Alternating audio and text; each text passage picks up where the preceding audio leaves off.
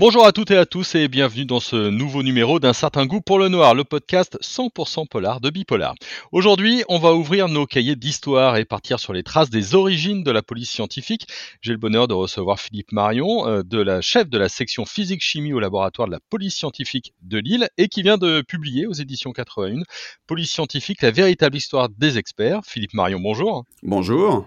Alors peut-être avant de commencer, est-ce que vous pouvez nous, présenter un petit peu votre, votre poste? Il y a une section physique-chimie, donc euh, à la police scientifique. Euh, qu'est-ce que c'est exactement?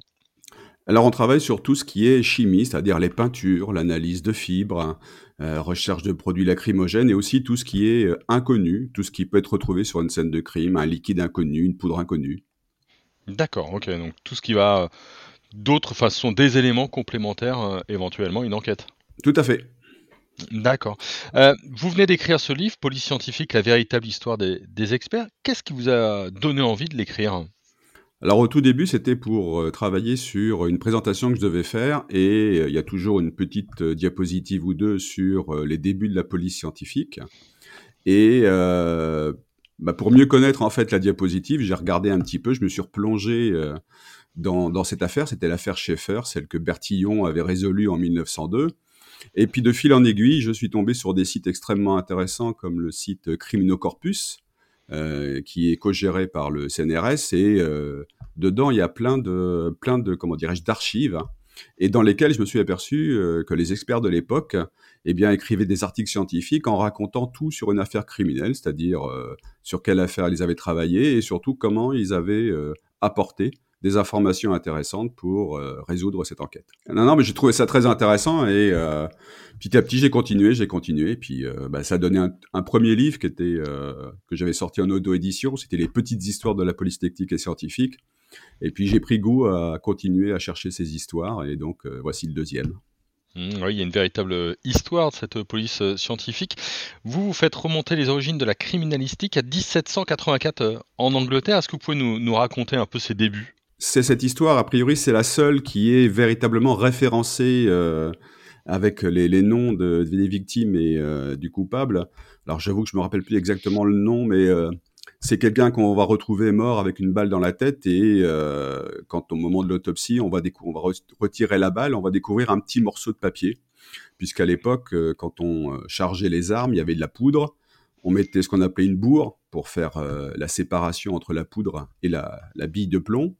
Et euh, cette bourse, ça pouvait être des morceaux de carton et aussi du morceau de papier. Et donc l'individu qui avait chargé son arme avait mis un morceau, ce morceau de papier et c'était une euh, des paroles de chanson. Mmh. Et quand on a trouvé un, suspect qui collait assez bien, ben en fait on a découvert dans ses poches un morceau de papier auquel il, il manquait un, fragment et ce fragment correspondait parfaitement à celui qui avait été retrouvé dans la plaie de la victime. Donc euh, voilà, c'était l'auteur. Pièce à conviction. oui. Oui, c'était ça. En, France, on, a Alphonse Bertillon. Vous avez commencé à, nous en dire un mot. Euh, qui était-il, cet Alphonse Bertillon? Alors, au tout début, c'était un commis aux écritures à la préfecture de police de Paris. Et euh, il avait en charge euh, la gestion de ce qu'on appelait le sommier judiciaire. C'était là où on rangeait toutes les fiches des condamnés en France. Et on essayait de se servir de ce fichier pour lutter contre les récidivistes. Mhm. Sauf que dans ces fichiers, la description des criminels n'était pas faite de manière très, euh, comment dire, très pratique, et ce qui fait que ça servait pas à grand chose. Et donc Bertillon, euh, ben en fait, il a décidé de créer ce qu'on appelle maintenant l'anthropométrie judiciaire, c'est-à-dire un système qui permettait d'identifier un individu grâce à ces diverses mensurations. Donc il prenait 11 mesures de, du corps d'un homme hein, et euh, il notait toutes ces mesures. Puis après, il faisait la fameuse photo de face et de profil qu'on retrouve dans toutes les séries policières. Et il avait créé une petite fiche comme ça, de, une fiche anthropométrique, et qui permettait d'identifier euh, des individus euh, qui, bien sûr, quand ils se faisaient arrêter une deuxième fois, donnaient un faux nom. Hmm. Et donc en 1883, je crois, euh, Bertillon a réussi à arrêter son premier criminel grâce à son système d'anthropométrie judiciaire donc on est vraiment fin 19e siècle. Oui. Euh, c'est vraiment le siècle où, commencent un peu les prémices de cette police scientifique pour vous? On va dire, je pense que c'est là où elle va structurer. Elle va mm. véritablement se structurer. On va créer des services qui vont être des les premiers services de, de police scientifique. puisque en, 1910 en France, c'est Edmond Locard qui va créer le premier laboratoire de police scientifique. Et donc là, c'est vraiment la structure qui se met en place. J'imagine que ça suit aussi un petit peu les innovations scientifiques au fur et à mesure, non? Ah bah bien sûr. C'est euh, dans police scientifique, il y a scientifique, donc c'est pour ça que plus les, les techniques ont évolué et plus euh, ben, cette science euh, est arrivée de plus en plus à être connue. Quoi. Quelles sont pour vous un petit peu les, les grandes étapes de l'histoire de la police scientifique, les, les grandes innovations? Parce que là, on, on, a parlé de Bertillon, mais évidemment, il y en aura d'autres au fur et à mesure. Ah, il y en a plein, oui. Alors après, ça dépend. Il y a plein de disciplines dans la police scientifique. Donc, alors, je vais parler de la balistique puisque j'en parle dans mon livre et il y a une personne qui est assez peu connue en France, c'est Victor Balthazar. Et c'est lui qui a euh, démontré qu'en fait, euh, quand on tire avec une arme à feu, eh bien, le projectile qui est euh, tiré par l'arme et l'étui percuté qui est aussi éliminé par l'arme, eh bien, ces deux, ces deux objets portent des, ce qu'on appelle des stigmates, c'est-à-dire des, traces qui sont dues à l'arme et euh, Balthazar a démontré que ces, traces eh bien, étaient caractéristiques d'une arme à feu. Donc ça veut dire que grâce à un projectile, on pouvait remonter à une arme à feu. c'est ce qui va amener au, grand catalogue des, armes à feu hein, que, que vous évoquez avec euh, Charles White. C'est ça. En fait, euh, là, maintenant, on est aux États-Unis et Charles White, suite à, on va dire, à une affaire sur laquelle il a participé et où il avait vu qu'il y avait des experts qui n'étaient pas vraiment des experts, mais plutôt des charlatans, il s'est dit que ce qu'il fallait trouver, c'était un système pour permettre euh, aux autres experts, les sérieux, de pouvoir identifier euh, des armes. Et donc, il a voulu créer un, catalogue des armes à feu. Donc, euh, il a fait le tour de toutes les firmes d'armes à feu aux États-Unis et il a essayé de faire, de voir toutes les caractéristiques des armes à feu qui ont été sorties des usines. Alors ça n'a pas été très très facile puisque même les usines elles-mêmes ne gardaient pas véritablement de de, cahiers euh, avec toutes les, caractéristiques des armes, mais bon, ça lui a pris un, pas mal de, travail. Mais après, il a une grosse déconvenue, c'est-à-dire qu'à un moment donné, il a assisté à une, euh, destruction d'armes à feu euh, par, par la Marine New York. Et là, il s'est aperçu que la plupart des armes à feu vendues aux États-Unis étaient étrangères. Et donc, c'est pour ça que, eh bien, à un moment donné, il a pris, il a pris sa petite valise, et il est venu en Europe et il a fait la même chose qu'il a fait aux États-Unis, c'est-à-dire qu'il a il a visité les différentes fabriques d'armes à feu. Et un an après, il est revenu aux États-Unis avec un catalogue qui était assez impressionnant et qui lui permettait, à partir d'un projectile, d'identifier le type d'arme qui pouvait être utilisé par, euh, d'où pouvait provenir ce projectile. Mmh. Il y a aussi l'arrivée du, cinématographe. Vous avez un, chapitre euh, euh, passionnant là-dessus. Qu'est-ce que ça a apporté ce cinématographe et, qu'est-ce que vous mettez derrière ce, ce cinématographe? C'est pas cinéma, c'est pas caméra, c'est cinématographe. Bah, je trouvais assez intéressant, c'est-à-dire que bon, maintenant sur la scène de crime, euh, enfin au tout début c'était la photographie. Mmh. Euh, enfin non, même avant c'était même le dessin. On dessinait la, scène de crime, puis après euh, même, même, grâce à Bertillon, on a fait venir l'appareil photo sur la scène de crime. Et même maintenant, ben, on utilise de la vidéo.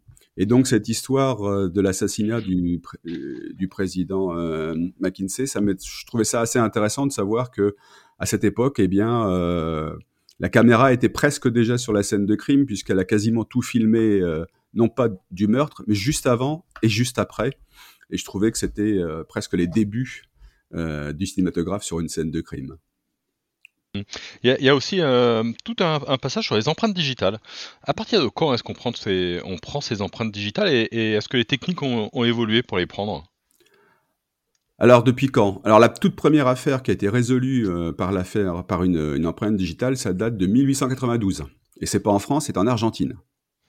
Et euh, donc l'histoire en fait, c'était qu'on va retrouver deux enfants qui ont été tués à coups de pierre la, maman de ses enfants euh, va aller dire aux policiers que euh, c'est son voisin vraisemblablement qui les a tués. Donc il y a une petite enquête et on va s'apercevoir qu'en fait euh, c'est pas le voisin qui a tué ses enfants, c'était la mère elle-même et elle a été trahie grâce à une empreinte digitale qu'elle avait laissée sur le chambranle d'une porte. D'accord, donc c'est à partir de ce moment-là, on va prendre les empreintes digitales des criminels. Ça, rejoint un petit peu le côté fichier des récidivistes? Bah, c'est un petit peu ça, c'est le, le, le, système, c'est de trouver un système pour pouvoir identifier facilement des criminels. Donc, euh, euh Bertillon avait son système d'anthropométrie judiciaire, puis après, ça a été euh, on a rajouté les empreintes digitales sur les fiches parce que c'était quand même plus simple de retrouver ça sur une scène de crime. Et puis bien sûr, voilà, ça a donné des fichiers qui ont été de plus en plus importants, puis après ben, informatisés comme on a maintenant. Mmh. Euh, ce qui est passionnant dans ce que vous nous dites, c'est vous parlez de la France, vous parlez de l'Angleterre, vous parlez des États-Unis, vous parlez de l'Argentine. ça concerne un petit peu tous les pays. Euh, comment les polices ont, dialogué Les techniques, elles sont arrivées euh, très rapidement d'un pays à l'autre. Est-ce que les polices scientifiques du monde entier discutent dès le 19e ou, ou, le début du 20e ensemble? Alors, les moyens de communication étaient beaucoup moins simples que maintenant, mais à l'époque, il y avait des revues scientifiques et bah, ils se rencontraient, ils, euh, ils, échangeaient les revues, euh, et c'est comme ça que euh, ils allaient euh, travailler ensemble. Par exemple, Penmont Locard, quand il a créé son laboratoire de police scientifique à Lyon, eh bien juste avant, il a fait presque un petit tour du monde pour aller voir comment les autres pays travaillaient, comment ils s'organisaient. Et c'est une fois de retour en France qu'il a créé son propre laboratoire. Mmh. Donc oui, c'est important l'international. Donc dès le départ, les, différents scientifiques parlaient entre eux et échangeaient euh, des correspondances. Ouais, et puis j'imagine qu'il y a un, gros volume de, documentation. C'est, c'est du travail, entre guillemets, ce, livre et, toutes ces histoires. Comment est-ce que vous avez fait?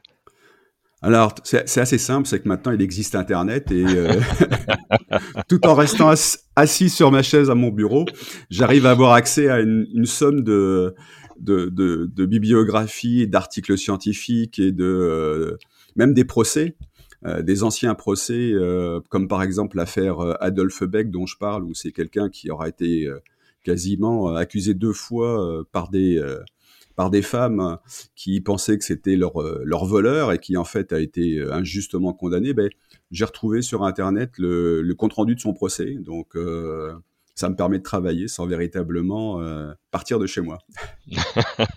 la, dernière partie de votre livre, elle est, elle est consacrée à la géologie et, à la botanique.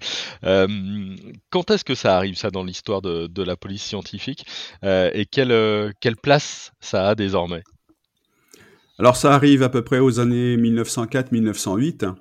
Et euh, c'est un Allemand, Georges Popp, qui va s'intéresser plus particulièrement à cette discipline et il va démontrer que cette discipline a, vraiment sa place comme outil de la police scientifique. Et euh, c'est un outil qui existe toujours et qui est toujours utilisé dans les laboratoires de police scientifique. Alors c'est vrai qu'on en parle beaucoup moins que maintenant l'ADN ou l'empreinte digitale, parce que ça ne permet pas d'identifier un criminel, mais ça aide à la résolution de l'enquête. C'est un la police scientifique, c'est un tout finalement dans ce que vous nous dites. C'est à la fois de la balistique, à la fois des empreintes vidéales, à la fois de l'ADN, de la physique, de, la chimie. Euh, ça couvre beaucoup, beaucoup de, domaines, non? Ah oui, c'est justement ça en fait. Contrairement aux séries Les Experts qu'on voit à la télé, où c'est quasiment un seul, euh, un seul échantillon qui va permettre de, de condamner euh, le criminel. dans la réalité, c'est justement ce qu'on appelle un faisceau d'indices qui va permettre d'arriver à mettre en accusation un individu. C'est pas juste une seule preuve, quoi. Même l'ADN ne suffit pas à, On va identifier, on va dire, une personne, mais euh, il va falloir prouver à un moment donné qu'elle était bien sur place et euh, qu'elle a pu commettre le crime. Et, ça veut dire que vous qui faites euh, physique-chimie, à quel moment on, vous appelle? On vous appelle systématiquement sur toutes les affaires Ou est-ce que c'est simplement dans certains cadres d'affaires où on se dit, bah tiens, là, on a besoin d'aller gratter un petit peu plus loin? Non, on peut intervenir sur toutes les disciplines. Après, ça va dépendre du type de, type d'affaire euh, qui s'est passé, mais on intervient véritablement sur tout. Ça peut être euh, un cambriolage comme une affaire de meurtre. C'est vraiment le, panel est très large. Et ça, c'est à peu près quelle que soit, euh, on va dire, la discipline, que ce soit la baliste, enfin, la balistique, c'est là il y a eu usage d'une arme à feu, mais la plupart des disciplines comme la botanique ou la géologie peuvent intervenir sur n'importe quel type d'affaire. Mmh. un, dernier mot sur, euh, sur le livre et sur le dernier chapitre. Vous parlez de la superstition au service de la science. Alors ça, ça, m'a intéressé. Parlez-nous un peu des, liens entre superstition et, science pour vous dans, dans, le cadre de votre discipline. Ben, en, travaillant sur, euh, sur justement cette histoire de la police scientifique, je suis tombé sur cette superstition qui, euh, qui disait en fait que si le criminel voulait être protégé, il fallait qu'il laisse quelque chose de lui sur la scène de crime. Donc en fait, c'était presque une offrande. Et euh, ce qu'il faut savoir, c'est que le premier principe de la, ce qu'on appelle de, la criminalistique, c'est ce qu'on appelle le principe de Locard et qui dit que tout criminel, quand il commet un crime, laisse une trace de lui sur la scène de crime et en emporte une avec lui. Donc là, le fait de laisser cette trace volontairement, je trouvais ça assez, euh, assez cocasse. Et surtout que ça donne des histoires qui sont assez drôles, je trouve, euh, de criminels qui volontairement vont laisser une trace sur la scène de crime et cette trace de crime va se retourner contre eux, quoi. Ouais, un, indice entre, entre guillemets. Euh, quand, on fait de la police scientifique, on, on lit encore des, des, polars, on regarde encore des, des séries. est-ce que, est-ce que vous, un Arsène Lupin, ça vous plaît toujours? Ah, moi, ça me plaît toujours. J'ai, ah oui, depuis, depuis jeune, je lis tout ce qui est roman policier et polar, et euh, je continue toujours, j'y prends toujours autant de plaisir. J'avoue que la série Les Experts, j'ai regardé au départ, mais maintenant, ça, ça m'a lassé depuis quand même quelques temps. On comprend que c'est pas tout à fait forcément votre, votre tasse de thé. Est-ce que se pencher sur les archives un peu de la police scientifique, ça vous aide dans votre métier aujourd'hui ou peut-être à le voir différemment? Oui, un petit peu, parce que c'est vrai que euh, ça donne des petites idées parfois sur euh, ce qu'on pourrait faire. Et puis ça permet aussi de voir euh, les, les, évolutions qui ont, qui ont eu lieu depuis le début jusqu'à maintenant. Et c'est vrai que c'est assez intéressant, je trouve, de se penser comme ça sur ce qu'on faisait avant. Et tout compte fait, il y a certaines disciplines qui foncièrement n'ont pas beaucoup évolué. C'est la technologie autour a évolué, par exemple pour la balistique le principe qu'avait mis en place Victor Balthazar, il n'a pas changé.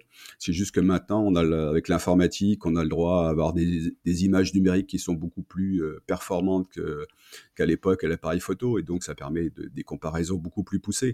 Mais la base, elle est restée la même, et c'est ça que je trouve très intéressant. Finalement, le crime parfait existe de moins en moins grâce à la police scientifique. Bah oui. bon, ça marche. Quels sont un peu vos, projets? Vous allez continuer dans, dans cette veine euh, Vous avez d'autres idées de, de livres et d'écriture? Eh ben, si celui-là marche bien, euh, j'ai la suite qui est déjà dans les cartons, puisque euh, dans celui-ci, je parle pas du tout de bah, d'empreinte génétique. Et donc, il reste, on va dire, le grand domaine du sang, parce que l'empreinte génétique, c'est ce qu'on a fait dans les années 80.